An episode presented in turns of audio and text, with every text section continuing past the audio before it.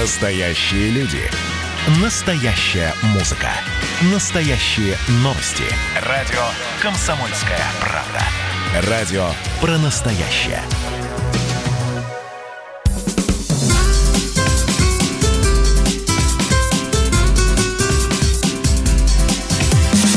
Программа с непримиримой позицией. Вечерний Мордан. И всем здравствуйте еще раз. В эфире радио «Комсомольская правда». Я Сергей Мордан. Я Мария Баченина. Добрый вечер. Сергей. Да, с нами Ева, а, Ева Меркачева, правозащитник. Ева, здравствуйте. Здравствуйте, Ева. Здравствуйте. Здравствуйте. Вы вчера были в Лефортово.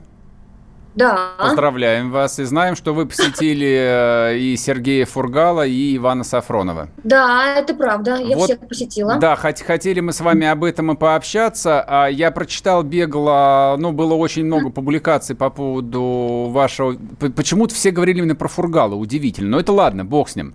А журналисты, видимо, забыли про своего. А Ваше впечатление, скажите, как он выглядел, а, как он себя чувствует, ведь уже довольно давно сидит человек. Ты про Сафронова сейчас или Нет, про я про Фургала? Сейчас говорю помогало. Ну, на самом деле, в, в принципе, чувствует он себя нормально, он был подавлен, я об этом и сказала. Подавлен он был из-за того, что его поместили в такую в, в тотальную изоляцию информационную. Он не может э, читать письма, потому что они не приходят, не может отправлять корреспонденцию, потому что ее тут же изымают. А следователь воспользовался. Это на самом деле есть э, в, законе такое право. Э, в крайних случаях следователь может выступать в роли цензора. И тогда а все... Расскажите, пожалуйста, об этом поподробнее, потому что да. звучит это довольно дико. Ну, понятие дико. цензуры, в общем, так не очень привычно. Ну, хорошо, мы его умом понимаем, что переписка в тюрьме, да, она цензурируется. Но как следователь может изымать все письма? Смотрите, у нас есть статья 20 закона о содержании под стражей, где сказано, что переписка, она вообще без ограничений. То есть человек может писать любое количество писем, и ему может приходить точно так же абсолютно любое число. Угу. Но есть четкое правило, обязательно она подвергается цензуре. Цензура осуществляется вот тем органом, органом, а, где он находится. Если он в СИЗО, то, соответственно, mm-hmm. цензор при СИЗО. В колонии цензор при колонии. Но есть такая маленькая-маленькая ремарка в этой статье, а сказано вот дословно, цитирую, в случае необходимости цензура осуществляется лицом или органом, производстве которых находится уголовное дело. Вот в, в случае необходимости, да, это очень такая очень пространная фраза. А как было до сих пор? Если, например, в письме э, цензор э, изолятора видел какую-то шифровку, видел mm-hmm. угрозы кому-то, видел, что там обсуждаются какие-то там, не знаю, э, государственные тайны и так далее, он имел полное право тогда все это переправлять в следственный орган. Но вот в случае необходимости можно ведь трактовать не только вот с учетом вот этих перечисленных перечисленных, они в законе перечислены, вот эти пункты. Шифровка, угрозы uh-huh. и так далее. Uh-huh. А тут в данном случае может быть настолько широко, что в случае необходимости следственный орган вообще принимает решение взять на себя а, права цензора. Вот в целом вообще все. А, и тогда вся корреспонденция, которая поступает на имя этого человека, телеграммы, письма, она вся сразу же переправляется э, следователю. И то же самое, что бы он ни написал, э, телеграмму, письмо, все это тоже изымается и отправляется следователю. Так вот, а, в случае как раз с Фургалом произошла такая история. Исследователь, судя по всему, не спешит все это быстренько прочитать, да, там отбросить что-то ненужное и отдать. Нет, он эти все письма все аккумулировал у себя, телеграмму тоже, по моим подсчетам, пришло пришло Фургалу там не меньше тысячи и писем и телеграмм, я понимаю, это на основе того, как люди пишут мне, некоторые присылают квиточки от заказных писем, а, присылают такие скриншоты от телеграмм, телеграмм ведь можно онлайн а, отбить. И вот они все mm-hmm. это присылают. И Фургал вот буквально вчера нам сказал, что не получалось всего этого вообще ничего. Я уж не знаю, что там То делать. То есть он полностью этим... изолирован, получается, от внешнего мира да, и да, от новостей. Да, вот эта проблема с перепиской, но, повторюсь, к сожалению, вот эта ремарка в, в статье 20 закона о содержании под стражей, она позволяет. Поэтому мы сейчас э, очень хотим добиться того, чтобы убрать вот эту приписку, э, и тогда останется, там вот дальше есть в, в этой же статье вот про, про угрозы, про шифры и так далее. Пусть вот это будет, но чтобы не все письма тотально изымались. А, понимаете, в этом, если бы не было этой поправки, центр цензор бы прочитал, например, телеграмму там, от жены, в которой сказано, как ты себя чувствуешь, а, вот, люблю, целую. Тут невозможно представить, что это какая-то там зашифрованная, да, какое-то зашифрованное послание, и никто в это не поверит. Угроз там тоже никто не увидит, там воздействия на следствие тоже нет. Соответственно, они вынуждены были бы сразу же эту телеграмму передать. А, кстати, Но... скаж... я прошу прощения, а скажите, пожалуйста, а подобная мера действует, например, в отношении Ивана Сафронова? Нет, не действует. То есть он письма Нет. получает. То есть человек, которого обвиняют в шпионаже фактически, он переписку может вести со всем миром.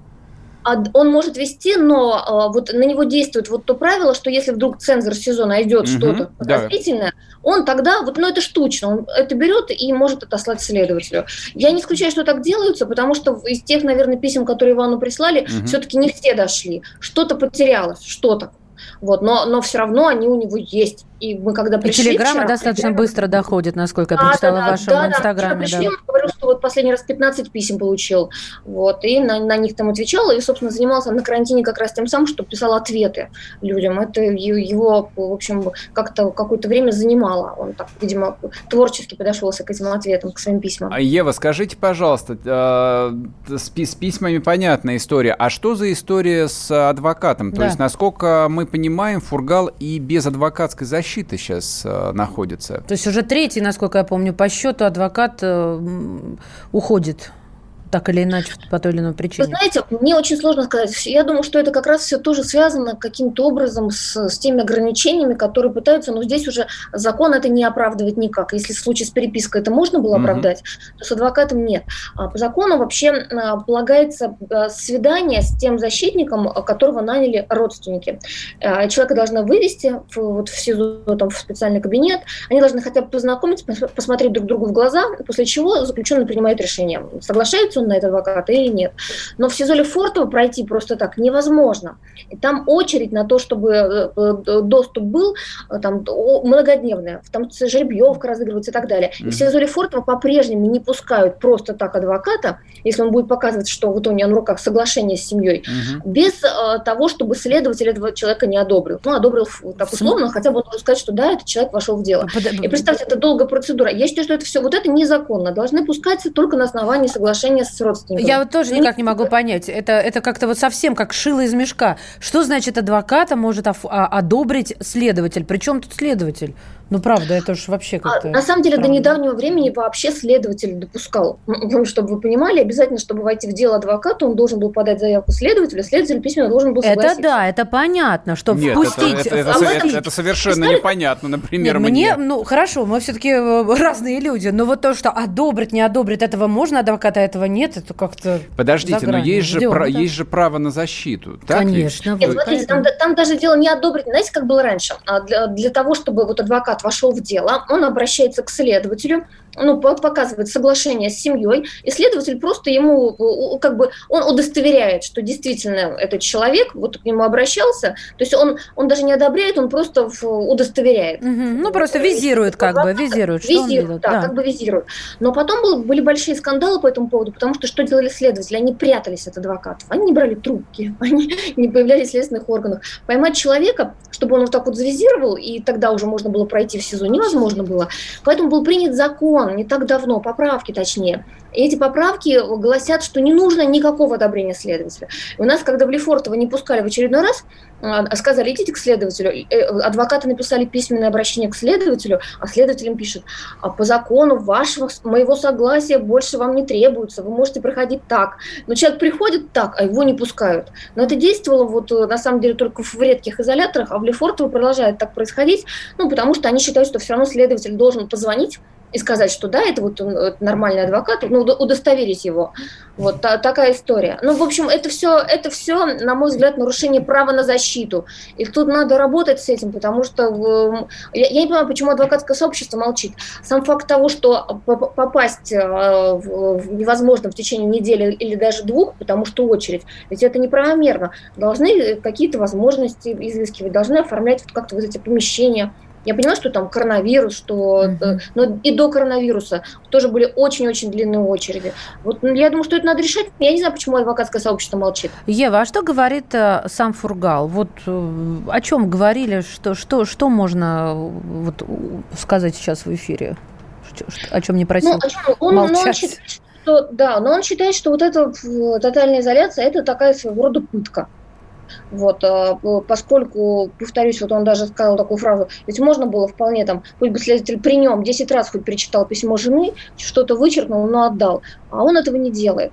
Мог бы следователь дать ему перед любыми там следственными действиями полчаса с адвокатом наедине пообщаться, а он этого не делает. И он считает, что все это вот э, что-то незаконно, а что-то просто в, на, на грани пытки. Вот. И мы когда спрашивали, ведь люди волновались, бьют его там, что-то с ним делают, он сказал, нет, ничего подобного не происходит, вот все гораздо тоньше сейчас, мы живем в другие времена. Вот если бы я пришел сейчас с фингалом, было бы много вопросов, да, если бы я там пришел со следами какими-то другими, поднялся бы скандал, всем пришлось бы писать бумажки там и так далее. Uh-huh. А вот как-то взять вот так изолировать, и, и когда особенно люди не понимают, а можно так или, или нельзя так, когда адвокаты молчат, непонятно почему. Вот понимаете, вот, вот это все, конечно, странно, и в данном случае я считаю, что он прав. Заключенные не должны лишаться переписки, на которую они по закону право имеют. Ясно. Сейчас у нас будет небольшой перерыв, а, буквально на две минуты не уходите. А для наших слушателей я напоминаю, WhatsApp Viber 8 967 200 ровно 9702. Мы общаемся с правозащитником э, Евой Меркачевой. Она вчера была в СИЗО Лефортово, посещала там э, Сергея Фургала, бывшего губернатора Хабаровского края, и Ивана Сафронова, бывшего журналиста-коммерсанта, обвиненного, я уж не знаю, то ли в шпионаже, то ли в измене Родины. А, соответственно, если есть вопрос по теме, пишите, мы их зададим. Скоро вернемся.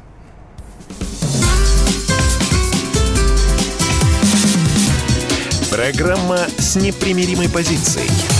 Вечерний Мордан. Я, Эдвард, на вас рассчитываю как на человека патриотических взглядов. То возникает вопрос, а куда податься русскому мужику? Ну, разве что в ЧВК Вагнера. Перефразируя известную, известную либеральную формулу, российскую либеральную да. формулу, надо, надо дождаться, пока вымрет последнее непоротое поколение, да? Отдельная тема с Олегом Кашиным и Эдвардом Чесноковым. На радио «Комсомольская правда». По будням в 9 вечера по Москве. Тоже мочить в сортире, но других и не так.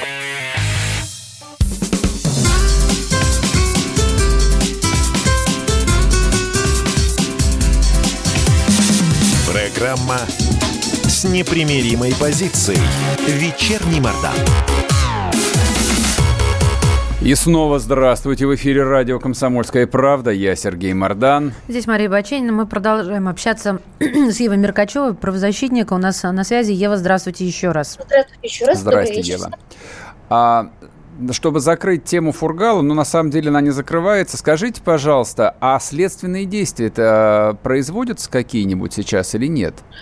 Ну, смотрите, мы вообще вопросы про это не задаем, ага. мы не вмешиваемся никогда, но когда, э, но вот так случилось, что мы приходили на прошлой неделе четыре раза, и потому есть он на месте или нет его на месте, можно было понять, проводится в этот день следственные действия или нет. И получалось, что на прошлой неделе они проводились четыре раза. А как они могут проводиться без присутствия адвоката? Это вообще возможно? Это законно? Это, это невозможно. Адвокат, я полагаю, присутствовал. Просто он, вот знаете, он прям на них сразу и был. А ведь а, человек имеет право перед этим с, с адвокатом поговорить, чтобы угу. там согласовать какую-то позицию, да, там, не знаю, там спросить у него, может быть, про какую-то норму закона, ну что-то. То есть а человек, а человек вообще адвоката не видит, потом раз его видит уже на следственных действиях. И он даже не понимает э, там, вообще, как какой толк от адвоката от этого может быть? Ну, по крайней мере, вот так это выглядит с его слов. Угу. Последний вопрос а, по Фургалу еще хотел за за задать. Но он человек, а, мягко говоря, очень небедный и влиятельный, и, по идее, его должны были бы защищать его личные адвокаты, люди, которых он знает, кому он доверяет. Почему это не так? То есть, ну, может, я, может быть, я поэтому поняла, их, что, поэтому да, их и не допускают? Он доверяет только одному адвокату, который приехал из Хабаровска, который его друг. Вот он только ему и доверяет, и его как раз и не пускал следователи. И вообще в СИЗО он пройти не может, этот адвокат. А вообще, что касается про небогатый, там же люди стали пересылать ему деньги, причем ага. небольшими суммами, кто 100, кто 200 рублей. Вот. И он очень благодарил за это. У него не было вообще на счету ни копейки. Семья ему не, не прислала ничего. Как выяснилось, что вот все счета у семьи арестованы, вот, поэтому они не могут даже за коммунальные услуги заплатить. Mm-hmm. И там речь идет о том, что сейчас вот он какую-то сумму потратит на тюремный магазин, а какую-то сумму обратно вернет, имеет право кому-то из родственников, они смогут за эти деньги, ну, например, заплатить коммунальные услуги. У Понятно. себя там в Хабаровске? Так, так да. расскажите теперь нам, пожалуйста, про Ивана Сафронова. А, ну, как бы он человек вообще не из 90-х, в отличие от Фургала, и, мне кажется, совсем не готов был к этому месту, в котором оказался. Как он себя чувствует? Как его настроение, мне состояние? Кажется, мне кажется, никто не готов к такому месту, поверьте. Вот, даже, даже те, кто из 90-х. А Иван, э, Иван, на самом деле, более позитивный, чем вот э, человек, о котором мы только что говорили. Угу. Он э, достаточно бодр был, вот, э, пытается уже в новых реалиях как-то э, находить себя, вот, много читает, очень много, много пишет. У него, вот в отличие от, от Фургала, нет никакого запрета на переписку в этом смысле, поэтому он как раз много времени на это тратит. А, он сидел на карантине неделю с подозрением на коронавирус. Два теста были отрицательных, так что его перевели уже просто в обычную камеру. Ева, а что а, такое ну, сидеть на карантине в Лефортово? Можно уточнить? Да, да, значит, смотрите, там, получается, там вообще есть два варианта карантина. А, вообще любой, кто попадает туда, он находится на 14-дневном карантине. Сейчас вот он просто один сидит. За это время у него берут какие-то анализы, делают флюорографию на, на предмет, э, есть ли там туберкулез или нет. Ну и, и в целом, вот как бы за ним так наблюдают а потом уже определяют его в камеру к соседу. А в случае с Иваном, когда тест э, взяли у него на коронавирус, его поместили еще, скажем так, на особый карантин, который находится в медицинском блоке. Доступ туда имели только врачи. Вот, да, даже еду ему разносили, насколько я поняла, медики. Mm-hmm. И он там сидел в полнейшей изоляции, в тотальной. Книжки, которые ему передавали в библиотеке, подвергали ультрафиолетовой обработке, э, потом у него их забирали снова, их обрабатывали. То есть там все было очень-очень серьезно. И вот как только у него закончился вот этот карантин, потому что два анализа пришли отрицательные, а, у него закончился и тот 14-дневный карантин. Да, и, то есть два карантина одновременно были, были, в общем, на исходе. Его перевели в обычную камеру, и там э, так оказалось, мы, мы просто спросили про соседа, там есть ли конфликты или нет, это, это вопрос традиционный, на наш взгляд, потому что а, от того, кто с тобой в камере, зависит, в каком состоянии ты будешь. Но а там я... обвиняемый в терроризме и экстремизме таджик, да, с ним сидит? Да, да, да, да, гражданин Таджикистана сидит, э, его обвиняли в, в терроризме, потом заменили это на статью э, экстремист, э, экстремизма. Насколько я знаю, уже приговор даже в отношении него вынесен, он ждет, наверное, апелляции. А он маленький, 47 килограмм, такой весь субтильный но, но такой юркий, знаете, и шебушной, как, как про него говорят. Э, и он как раз был инициатором драки в камере. То есть он не стал ни всего подлетел, потом по камерам видеонаблюдения понаблюдали, подлетел, ударил человека, э, ну и, и в общем оказалось, что сил у него достаточно, mm-hmm. несмотря на, на такой вес и рост. И его поместили в карантин, было целое разбирательство, все признали, что он именно виноват в этой драке. А потом параллельно выяснилось, что там еще у него были конфликты. Мы его вызвали из карцера, этого человека, стали mm-hmm. с ним разговаривать. Ну вообще поняли, он такой достаточно, скажем так, с повышенным градусом самооценки, и угу. который почему-то, наверное, выплескивается в повышенный градус э, агрессии. Вот. Он там рассказывал смешную историю про то, как его посадили к какому-то миллиардеру. Я догадываюсь, кто это, но не буду озвучивать. И тот ему сказал, слушай, вот тебе не приходят посылки передачи, давай я тебя буду кормить, а ты будешь мыть туалет. А, тут маленький гордый таджик сказал, бедный таджик сказал, нет, ты будешь сам мыть туалет. И ну, будешь и, мне платить. Звучит как предание какое-то. Подождите, ты сам будешь мыть туалет, а дальше что закончите? Но, ну, дальше закончилось, их, их расселили. закончилось тем, что... Без работы что остались.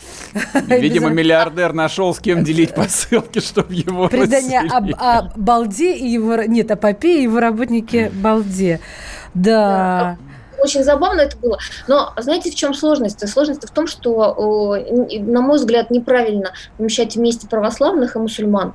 А у мусульман вот эти все намазы, э, омывания, которые происходят строго по времени, часто громко это все. А не каждый православный э, сможет это все выдержать, потому что, повторюсь, вот, вот этот, например, э, гражданин Таджикистана субтильный маленький, в 5 утра а, начинал там вот все эти Молиться, конечно, на коврике, да, все как надо воду, в 5 утра громко включал воду, он, он омовение совершал. Что-то там он еще делал, я не знаю. Но это, конечно, было нестерпимо. Вот людям, Но вообще которые... они могут делать это тихо. Я собственными глазами видела, как в купе ну, это делал абсолютно тихо, не беспокоя соседей. Да, да человек, который... Ну, кто хочет. Видите, да, кто это видимо, не всегда хочет.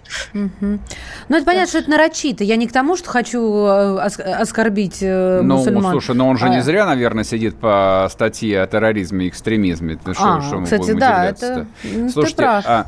А, а вам не кажется, что это, в общем, тоже вполне себе обдуманная форма психологического воздействия, в том числе да. и на Сафронова, что мы не могли русского сокамерника найти, что ли? Вот я тоже не могу понять. Может быть, правды не было. Тут э, не будем искать какую-то злую волю, потому что бывает совершенно случайно. Ну вот оказалось, он один и этот один. С учетом того, что тот уже сменил, получается, четвертого соседа, как минимум. Угу. Может быть, они подумали, что вдруг вот сейчас к Ивану посадят. И а тот на него благословно воздействует, да, журналист. Да, да, очень спокойный. Иван такой благостный в этом смысле. Да, по нему видно. По нему да. видно, что он спокойный. Он думает, ну вот, может быть так. Иван на самом деле на него не жаловался.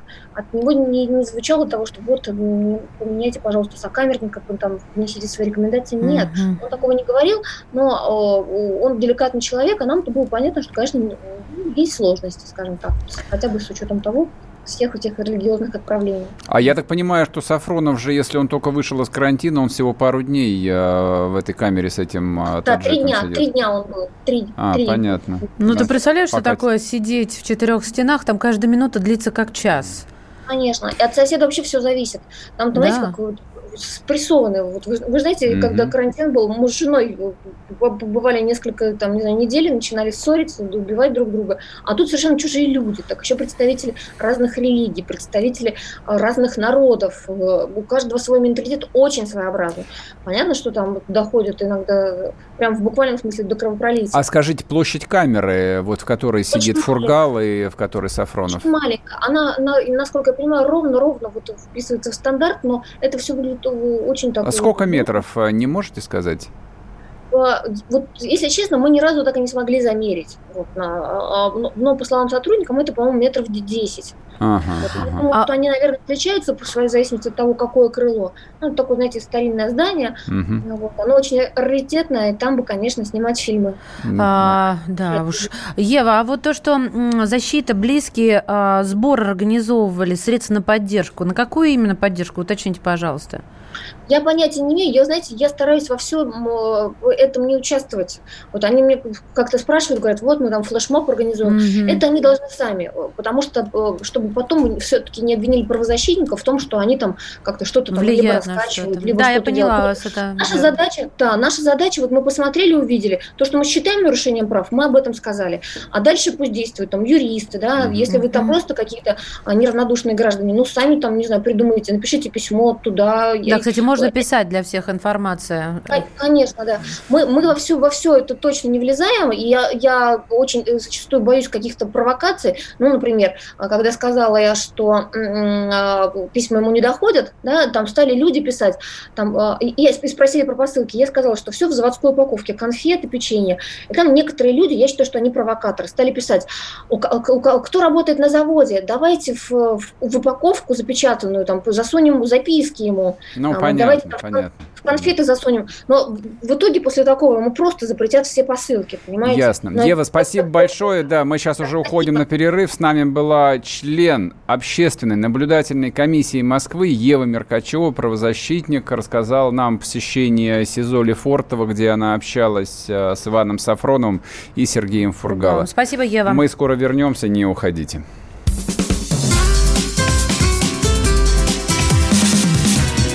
Программа с непримиримой позицией. Вечерний Мордан.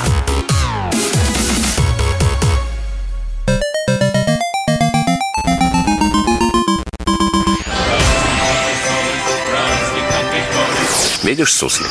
Нет. И я не вижу. А он есть. Нам есть что вспомнить. Рассказываем свои истории в программе «Дежавю». Я, Михаил Антонов, жду вас каждые выходные в 11 часов вечера по Москве. I'll be back.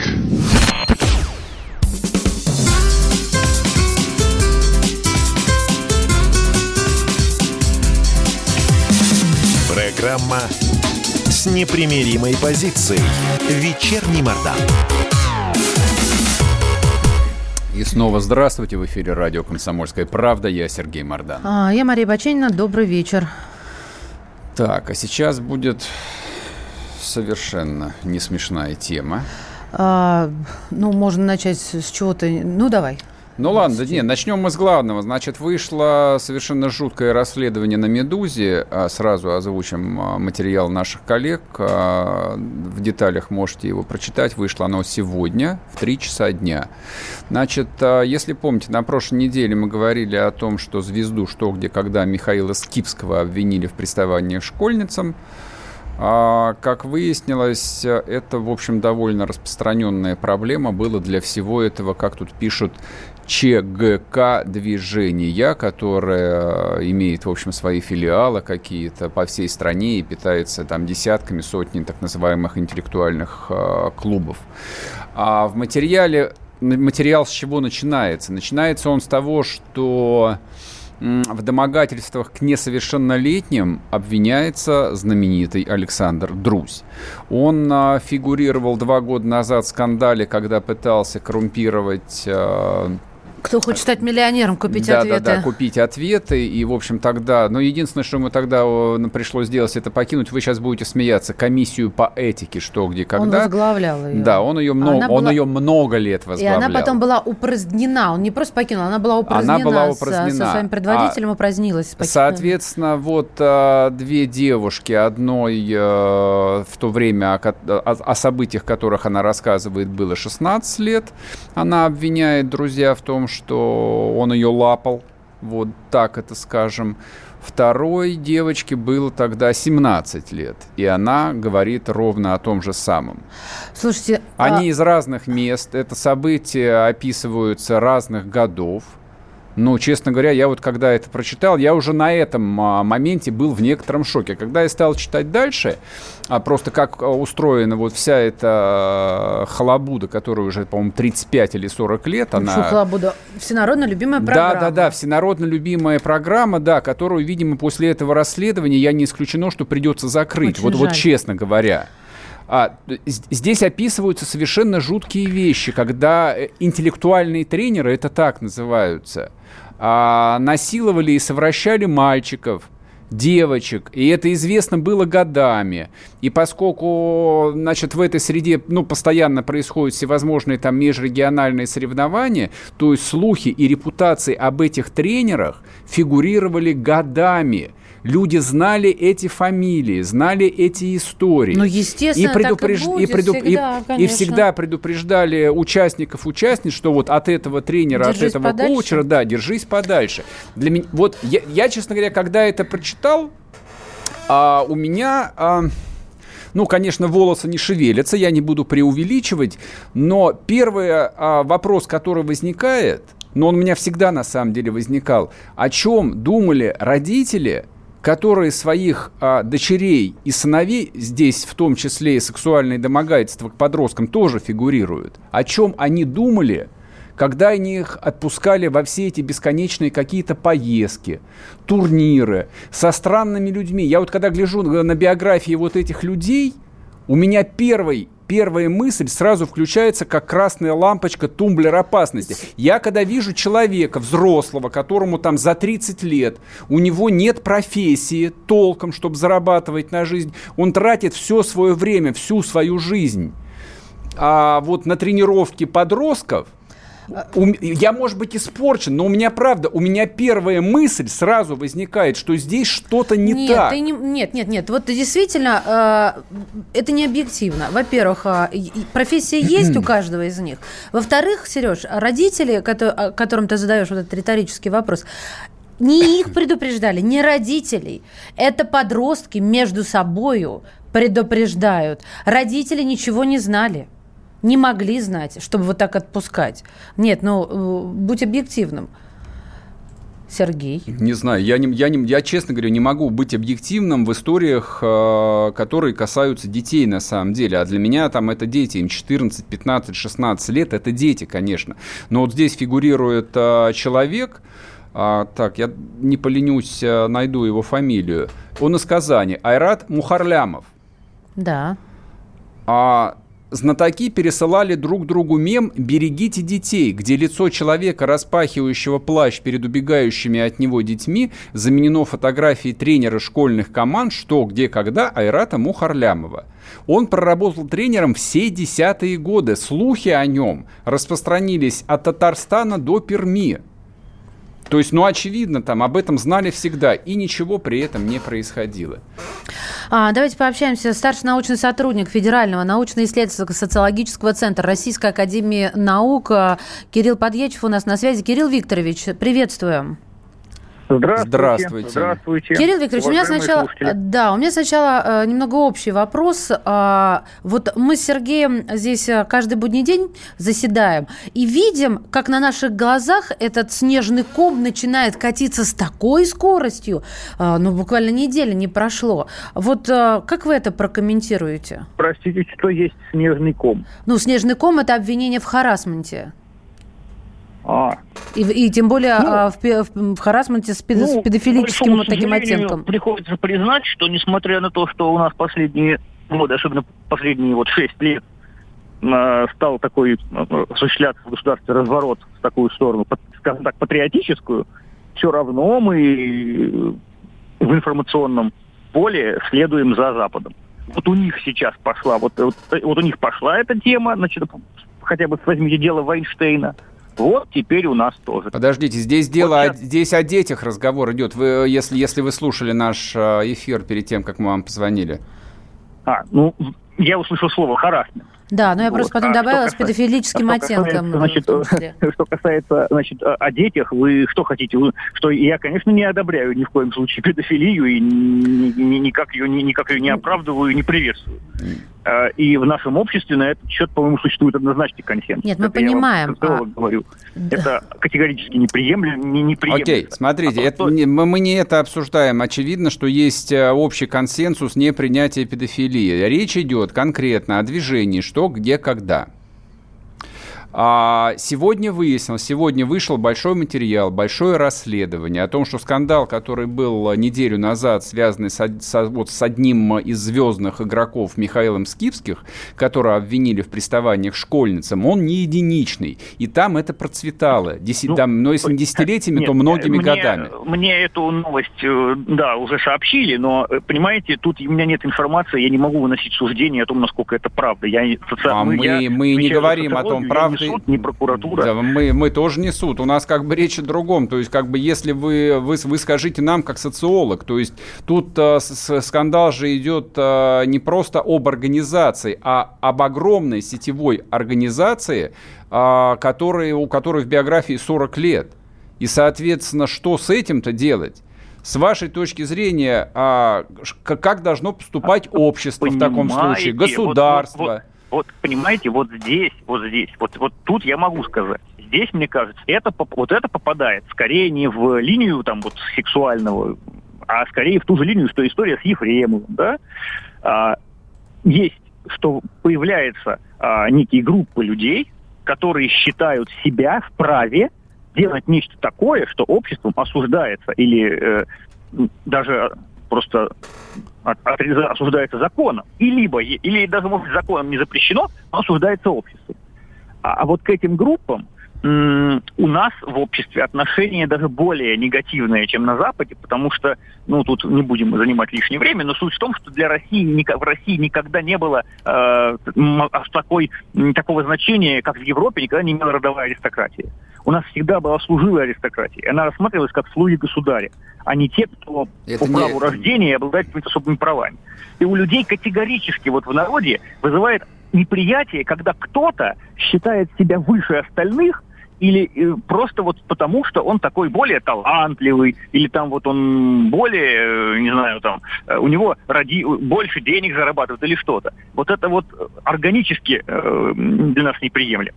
А когда люди видят, что вот эти вот, ну, условно говоря, новые аристократы еще и нарушают закон или мораль, и даже, может быть, этим бравируют где-то в своем вот, кругу, то это вообще вызывает категорию просто очень сильную волну враждебности. Вот и все. Понятно. Спасибо большое. Старший научный сотрудник Федерального научно-исследовательского социологического центра Российской Академии Наук Кирилл Подьячев был на эфире. Я знаете, о чем хотел сказать? Я хотел сказать о том, что ну, это уже второй громкий скандал, который возникает э, именно вокруг такого вот закрытого элитарного сообщества. Я просто напомню, а, есть такая 57-я школа в городе Москве, легендарная, специальная, а, одна из самых престижных. И там а, несколько лет назад возник совершенно там феноменальный скандал, когда выяснилось, что преподаватель, легендарный преподаватель Борис История. Мейерсон, а, в общем, как бы жил со старшеклассницами там 15-16 лет. И все об этом знали годами.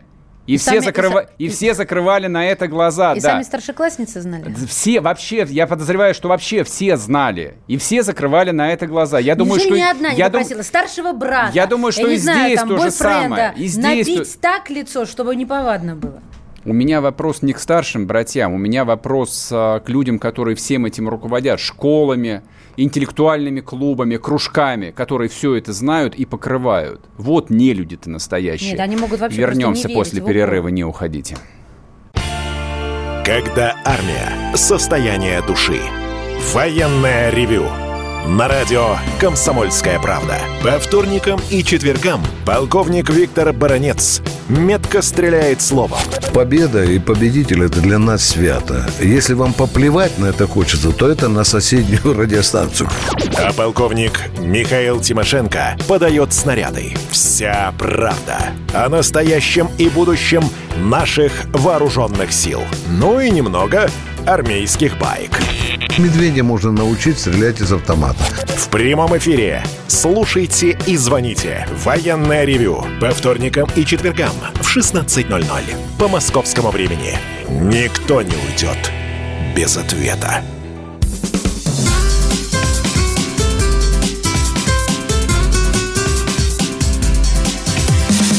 Программа с непримиримой позицией. Вечерний Мордан. И снова здравствуйте. В эфире радио «Комсомольская правда». Я Сергей Мордан. Я Мария Бачинина. Добрый вечер. Угу.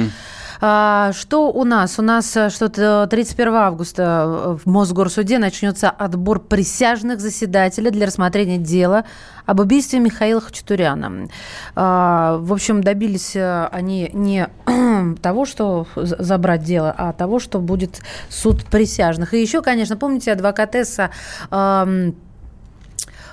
пострадавшей стороны, она э, давала интервью, когда ее толпа перебивала, не давала там ей дать это интервью, кричала «свободу, свободу» и «наше дело правое». Так вот, она сказала о том, что будет жаловаться на то, что, мол, сестры принимают участие в несанкционированных митингах. И вот теперь после этого э, за ними будут очень чутко следить. Слушай, а почему на самом деле такая ну, радость, что ли, что дело передано в суд присяжных? Почему есть такой настрой, что суд присяжных обязательно должен оправдать. Просто мне кажется, люди забывают, что присяжные выносят свое решение не из эмоций, не из жалости, Абсолютно ты прав. а рассматривая весь комплекс доказательств, взвешивая, да, взвешивают, на, на чаше весов да, и считают, кладется там человек плюс, виновен да, или не виновен. Но, тем не менее, основываясь на тех же фильмах, которых очень большое количество, а, мы можем прекрасно э, понимать, что а, суды присяжных не могут никуда уйти от эмоциональной составляющей, потому что это живые люди. Ну, это не совсем так. А, то есть все адвокатские фильмы, которые, ну, вот американские сериалы, не знаю, там юристы Бостона какие-нибудь, там речь идет о том, что адвокат манипулирует. Конечно фактами. Конечно. Обращает внимание присяжных на какие-то факты, замалчивает другие да. факты, но тем не менее Давид. присяжные в комнате для совещаний, отсылаю к фильму «12» Никиты Михалкова, гениальному совершенно, они смотрят на факты и делают вывод, человек виновен или нет. А... И вот, соответственно, в данном случае-то у меня вопрос. То есть по сговору, очевидно, они убили спящего человека. Они убили его. И правильно сделали. Давайте поговорим с адвокатом Ангелина Хачатурян. Алексей Паршин. Вы меня извините, я отвечаю на эмоциональность Сергея. Да, Алексей, здравствуйте. Да, добрый вечер. Здрасте, Алексей. Добрый вечер. Вот у нас сейчас спор случился с коллегой. Стоит ли радоваться тому, что будет суд присяжных? Потому что э, вроде как люди будут судить, живые и сложившееся мнение в обществе может давлеть над их решением. Но Сергей абсолютно верно сказал о том, что присяжные должны делать. Прокомментируйте, пожалуйста.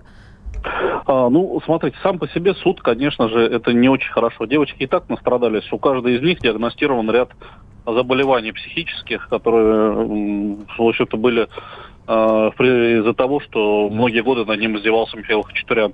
И сейчас еще им предстоит пережить достаточно неприятную ситуацию. Это тоже психотравмирующая ситуация. Она достаточно длительная будет. Этот суд будет идти даже не один день, и даже, наверное, не несколько дней. Он достаточно длительный будет. Конечно же, тебе процесс, он уже ну, тяжелый. Лучше было бы, конечно, до него не доводить, и дело можно было прекратить еще там год назад. Его нельзя да. было прекратить, потому что был убит человек. Наш вопрос, он по существу. Вот, да, Мария, знаете, извините, я, мож, я, можно, да, можно я, я закончу? Да. Просто, про, просто, просто, просто чтобы вы не, не, не, не, не манипулировали эмоциями. Да, вопрос был так, такой, почему, если, почему суд присяжных если, лучше, если чем обычный том, суд? Что убит человек, то надо понимать, по какой причине. Да по-любому. Да нет, мы поняли. Алексей, тут главный вопрос, правда. Если мы цель, то мы всегда говорим о том, что в убийстве всегда важно понимать, с, какой, с каким это дело. Нет, мы, мы поняли, Алексей. Это мы просто, поняли. Да, Вы про да, суд присяжных. Да, про суд присяжных объясните. Суд присяжных, да. Дело в том, что профессиональный суд, почему мы выбрали суд присяжных? Профессиональный суд выносит приговоры, там, оправдательных приговоров менее 1%. Попасть в эти менее 1% достаточно тяжело с любым делом. И мы на примере Следственного комитета, на примере прокуратуры, как она меняла свою позицию, понимаем, что оказать давление можно и на профессиональную судью в том числе, хотя это, конечно незаконно, да, но тем не менее в нашей действительности это вполне себе может произойти. Поэтому мы выбирали здесь исключительно на народный суд, потому что оказать давление на коллегию судей гораздо тяжелее. Угу. Поэтому мы и хотим, чтобы это был суд народа, и там будет не приговор, там будет вердикт. Угу. И э, действительно люди должны решить, виновны они или невиновны. Находились они, защищали они свои жизни, или, как следствие говорит, убили там целенаправленно, да, там, исходя из своих личных неприязненных отношений к нему. Понятно. Спасибо. Очень емко и понятно. А, Алексей Паршин, адвокат Ангелины Хачатурян. Слушай, ну вот а, я сколько читаю об этом деле, меня, честно говоря, не покидает а, ощущение, что сторона защиты, да, она пытается давить именно на эмоции. Она Правильно пытается, делает. да, она... А тут все дело эмоционально, Сереж.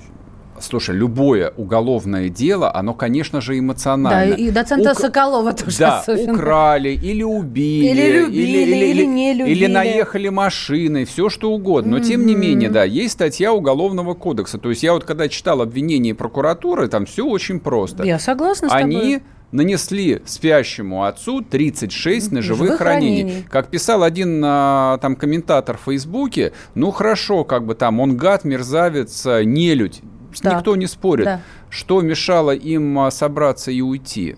То есть зачем его нужно было убивать? Синдром Вопро... жертвы.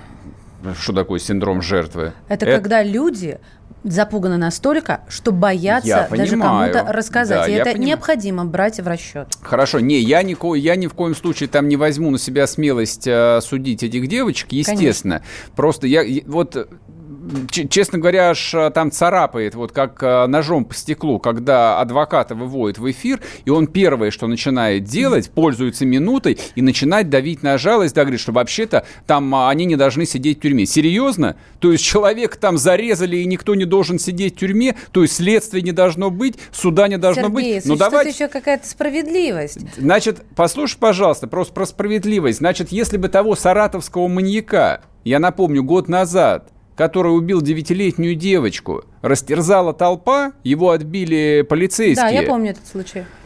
А это была бы справедливость. Да. Но люди, которых э, повязали бы после этого, получили бы срока от 8 лет и выше. Да. И это была бы тоже справедливость. Потому что общество, в котором э, приговор выносится судом Линча на эмоциях. Абсолютно Это согласна. общество деградантов. Мы не требуем суда Линча. Да, для, для, поэтому для этого человечество еще там 10 тысяч лет э, назад придумало некие там форму кодексов, законов. Правильно, но тем не менее все надеются на справедливый и, не могу тут удержаться от мема, гуманный суд.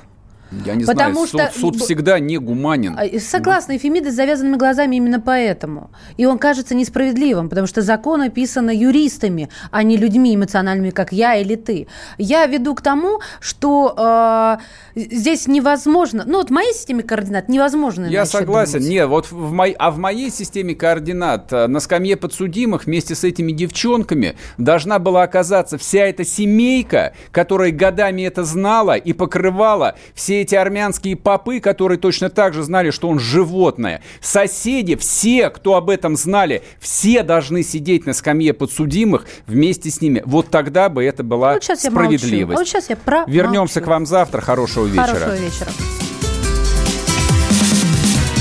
Программа с непримиримой позицией. Вечерний Мордан.